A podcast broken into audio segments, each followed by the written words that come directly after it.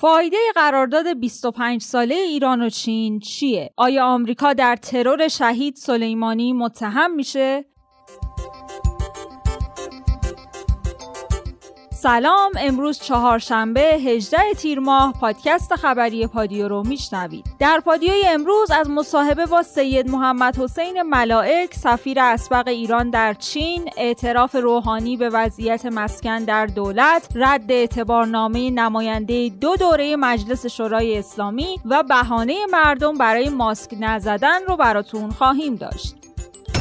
رئیس جمهور امروز در هیئت دولت اعترافی در مورد وضعیت مسکن تو دولت خودش کرده و گفته اعتراف می‌کنم توی دولت یازدهم در بخش مسکن عقب ماندگی داشتیم چون بعضی از طرحهای ما اجرایی و عملیاتی نشد. ولی با تلاش باید این عقب ماندگی رو جبران کنیم. روحانی توضیح هم داده که برای مسکن چه اولویتی داره. اولویت اول ما که در این هفته ما مسبب کردیم اینه اونایی که پول رو در بانک گذاشتن به عنوان مسکن یکم که بیش از حدود 300 هزار نفر هستند این 300 هزار نفر تأمین مسکن اونها در اولویت اول هست.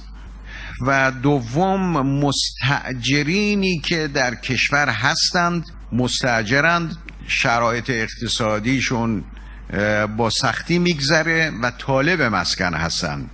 اینا به عنوان اولویت ما هستن که مسکن اونها تامین بشه.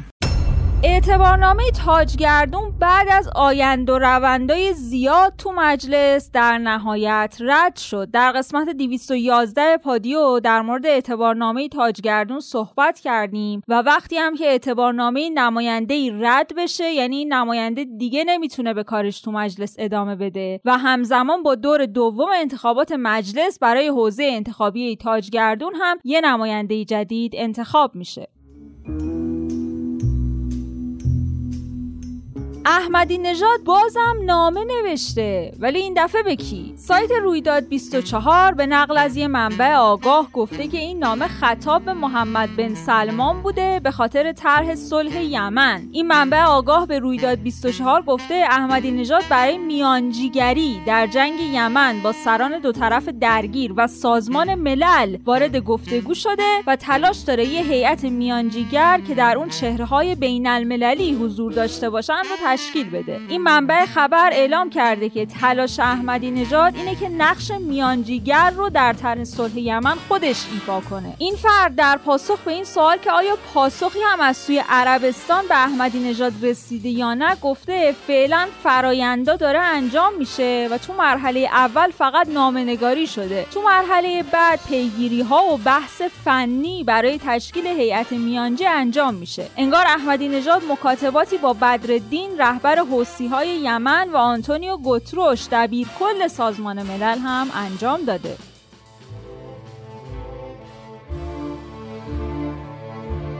گزارشگر سازمان ملل در مورد ترور شهید سردار سلیمانی چی گفته؟ شش ماه بعد از ترور سردار شهید قاسم سلیمانی گزارشگر ویژه سازمان ملل در حوزه ترورهای غیرقانونی و خودسرانه در دفتر کمیساریای عالی حقوق بشر در این سازمان گفته که این جنایت آمریکا غیرقانونیه. اگنس کالامارد گزارشگر ویژه سازمان ملل در گزارشی که توش ادعاهای مقامات آمریکایی درباره دلیل ترور ترور سردار سلیمانی رو رد کرده گفته آمریکا نتونسته مدارک کافی از این ترورش ارائه بده. کالامارد گفته که به دلیل نبود تهدید واقعی از سمت شهید سردار سلیمانی مسیر اقدامی که آمریکا انجام داده غیرقانونی بوده و تاکید کرده که اساسا این کار نقض منشور سازمان ملله کالامارد روز گذشته این گزارشش رو به شورای حقوق بشر سازمان ملل ارائه داده که البته آمریکا چون دو سال پیش از این شورا خارج شده تو این نشست حضور نداشته. آیا اصلا قرارداد 25 ساله ایران و چین که این روزا زیاد ازش میشنویم فایده ای هم داره؟ ماجرای قرارداد 25 ساله ایران و چین به خاطر عدم انتشار مواد و نوعش باعث ایجاد ابهام و تردید در مورد این قرارداد شده. یه شایعاتی هم تو فضای مجازی هست که با این قرارداد قرار برخی مناطق در جنوب کشور مثل جزیره کیش به چین داده بشه. حتی امتیاز استخراج نفت و شیلاتمون هم قراره به چین برسه. مسئولا فعلا روشنگری تو این موضوع نکردن. حتی چند روز پیش هم که دکتر ظریف به مجلس رفته بود با اینکه نماینده ها تو این موضوع خیلی ازش انتقاد کردن ولی جزئیات جدیدی گفته نشد. البته امروز دبیرخانه شورای عالی مناطق آزاد و ویژه اقتصادی تکذیب کرده که قرار جزایر جنوب به چین واگذار بشه. در این مورد ما مصاحبه ای داشتیم با سید محمد حسین ملائک سفیر اسبق ایران در چین. آقای ملائک با توجه به اینکه جزئیات جدیدی از این قرارداد منتشر نشده پیش بینی شما در مورد مفادش چیه؟ البته جزئیاتی یک سندی رو دیروز و پیروز تو توضیح شده تو فضای سیاسی که به عنوان پیشنویس نهایی مذاکره ایران چین این شده. حالا اینی که کی انجام داده یا نداده کی انجام داده شو نمی‌دونم ولی به حال این اتفاق افتاده. ببینید بحث تفاهم نامه 25 ساله ای که هست مهمش اینه که 25 برای 25 سال دو کشور اصطلاح توافق می‌کنن که توی چارچوبی با هم همه همکاری و هماهنگی داشته باشه. بقیهش دیگه پتانسیل های اقتصادی و فیزیبلی است که ممکنه بین دو کشور وجود داشته باشه. قرار نیست به قول معروف یک اتفاق عجیب غریبی بیفته. دو کشور کارخونه و صنایع و کالا و ازم بزرگشون قطع یدکی و منابع مالی و این چیزها رو با همدیگه می‌تونن تبادل کنن. تا به یه قراردادی میشه یه قرارداد. دو کشور بالاخره ایران آوردشت و سحن بینالمللی انرژی هست و معادن هست. متاسفانه هنوز کشور کشور خامفروشه. خب حالا اینم انرژی و معادن و ایران یه جایی تولید می‌کنه یه جایی به چینیا میفروشه. این مجموعه اون محور این تفاهم نامه حالا دیگه نمی‌دونم ارزم به حضور شما فرض کنید در مورد توسعه فلان پروژه حالا مخابراتی یا پروژه راه پروژه راه سد همه اینا قبلا هم بوده تو اینم میاد. شما چین رو به عنوان یک شریک تجاری چطور ارزیابی می‌کنید؟ ببینین چین الان حالا به قولی که میگن چه بخوایم چه نخوایم چه دشمن باشیم چه رفیق باشیم چه دوست باشیم اولین شریک تجاری تمام کشورهای دنیا. و ایران هم ازش گریزی نیست. چه ایران به قول یکی از دوستان می‌گفت ایران اگه انقلابم نمی‌شد در حال حاضر بزرگترین شریک تجاری چین بنابراین این یه واقعیت صحنه بین المللی است ازش گریزی نیست. هر موضوع هر شراکتی هم تابع منافع دو طرف شما یه بار نفت رو توی آمریکا میفروشن منهای ده دلار. یعنی چی؟ یعنی آدمای احمق یعنی اونا که این کارو می‌کنن. نه شرایط اقتصادی یه جوری میشه که شما مجبوری نفت و منهای ده دلار بفروشید. چون طبعات و به صلاح اقتصاد اون قضیه این اعمال رو به شما می‌کنه. حالا در مورد ایران و چین هم همینه. ایران و چین در شرایط نرمال خوب عادی بالاخره هر دو کشور دارن سود متقابل می‌برن. شرایط متفاوت بشه. بعد یه دونه تعدیلاتی توی روابط به وجود بیاد. این بستگی به شرایط داره نمیشه از الان همچین چیزی رو پیش بینی کرد. ما الان تو شرایطمون با چین شرایط نرمالیم. شاید هم می‌تونیم بگیم که چینیا به نسبت همه کشورهای دنیا انعطاف دارن که به ما کمک کنن. البته نه پسرخاله ما نه قرار ارث به ما بدن نه قرار یه پولی بذارن کف دستمون. این اتفاق نمیفته و به عنوان سوال آخر انعقاد یک قرارداد 25 ساله در صحنه بین المللی چقدر مرسومه و آیا این مدت زمان طولانی نیست؟ ببینید چارچوبه. اینا قرارداد نیست. یعنی شما الان نگفتید که فرض کنید ما قرار ما نفت داریم میفروشیم به قیمت 20 دلار برای 25 سال. این که نگفتیم. گفتیم ما تفاهم می‌کنیم که دو کشور یه درصدی از مثلا فرض کنید ده درصد نفت وارداتی چین از ایران باشه. این من نمی‌دونم این رقم همینطوری مثلا یه درصدی از نفت واردات چین در ایران ما مطمئن باشیم که چینی ها اینقدر نفت ما می‌خرن. چه بدی داره؟ چه ایرادی داره؟ ممنونیم از جناب آقای محمد حسین ملائک که وقتشون رو در اختیار ما گذاشتن. چیزی که شنیدید مصاحبه پادیو با سید محمد حسین ملائک سفیر اسبق ایران در چین بود.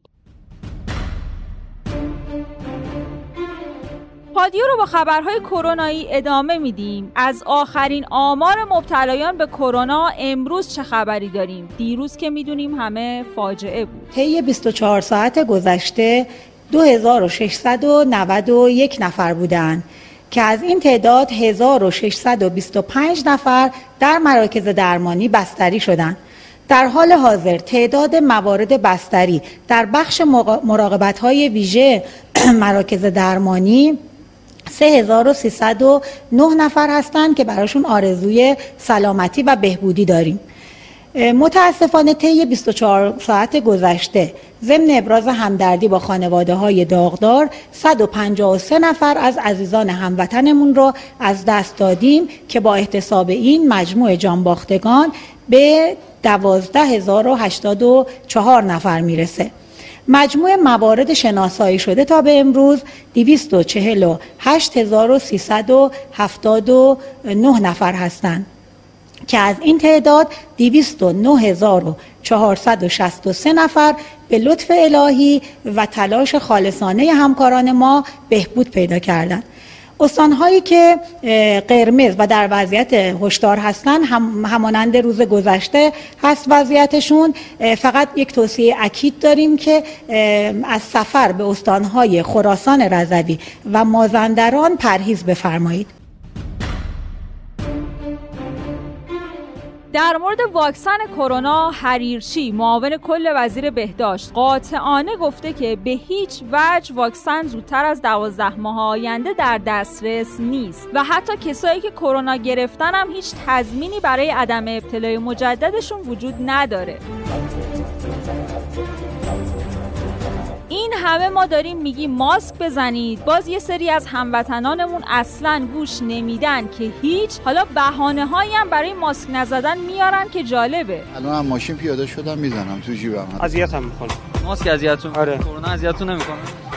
تا که اذیت نکردیم. خفه میشم. خفه میشی؟ من که نمی‌گیرم. چرا؟ نگرفتم تا حالا. نگرفتی که حالاش بعدش هم نمی‌گیرم علکیه سرکاریه. من نظرم اینه که با ماسک زدن این حرفا این کرونا از بین نمیره. این عقب تر بگیریم من میترسم. از کرونا. ترسید ماسک نزدید اگه قراره بمیریم بزنیم دست جمعی بمیریم. ماسک نمی‌زنید؟ نمی‌زنیم. تا الان نزدم حقیقت. یه ذره کلافه میشم. من ماسکم اونجاست و خب الان درگیر کار بودم. دستم کسی. همین الان خونه اومدم بیرون. چشم. الان می‌زنم ماسک دارم. اون تا موقع کار می‌ذارم وقتی دکترا میگن رفتارهای ویروس کرونا متفاوته منظورشون چیه؟ ما با اوج گرفتن بیماری کرونا شاهد رفتارهای متفاوتی از این ویروس هستیم که خیلی از ماها از این رفتارها بی اطلاعیم. تنگی نفس سردرد گلودرد که یکی از شایع علائمش می‌تونه باشه. قیدن که میگن اسهال استفراغ و اینا. می‌دونستی باعث سکته قلبی و مغزی هم بشه. نه.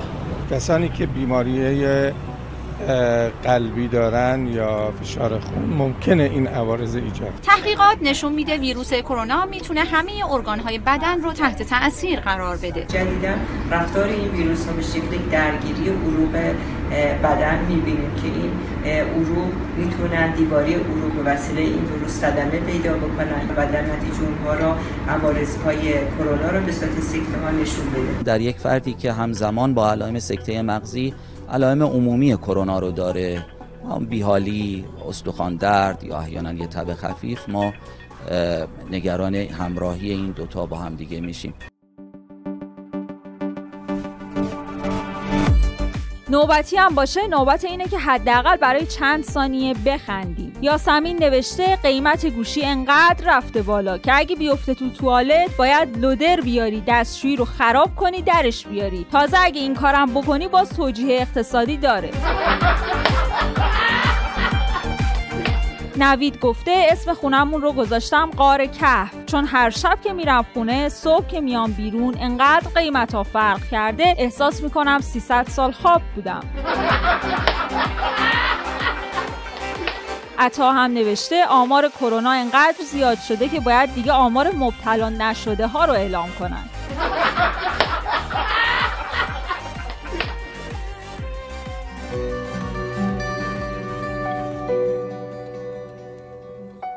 ممنونیم از اینکه پادیو رو میشنوید و اون رو به دوستاتون هم معرفی می‌کنید. پادیوی امروز رو با یک قطعه موسیقی به نام دل خون از شهاب مزفری به پایان میرسونیم. تا فردا عصر خدا نگهدار. هوا هر دفعه که بارون بشه جای خالی تو هی به رخ می‌کشه. دلم میشکنه میگم حقشه. یکم بوی عطر برام کافیه که دیوونشم باز بپرسم کیه. خرابت شدن وسم عادیه. چه دل خونیه؟ حالم خراب تر از اون که بدونیه. چه دل خونیه. اونی که داره میگذره جوونیه. کجا تو گم شدی؟ کجا نشونیه؟ چه دل خونیه؟ تو حالی که باید عشق برسونیه. چه دل خونیه؟ داره بارون میاد چه آسمونیه؟ چیزایی که میگی به چه زبونیه؟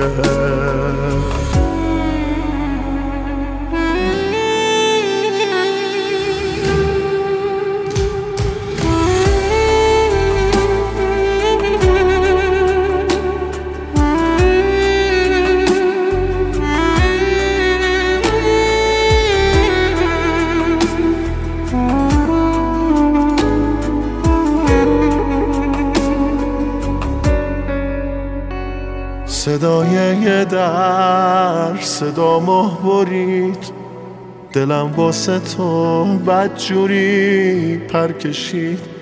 کدوم جاده بود به تو می‌رسید؟ هوام ابریه چشام خیس و نم یه جوری آخه دل بریدی ازم. می‌دونی چیه؟ هنوز عاشقم. چه دل خونیه. حالم خراب تر از اون که بدونیه. چه دل خونیه. اونی که داره میگذره جوونیه. کجا تو گم شدی؟ کجا نشونیه؟ چه دل خونیه؟ تو حالی که باید عشق برسونیه چه دل خونیه؟ داره بارون میاد چه آسمونیه؟ چیزایی که میگی به چه زبونیه؟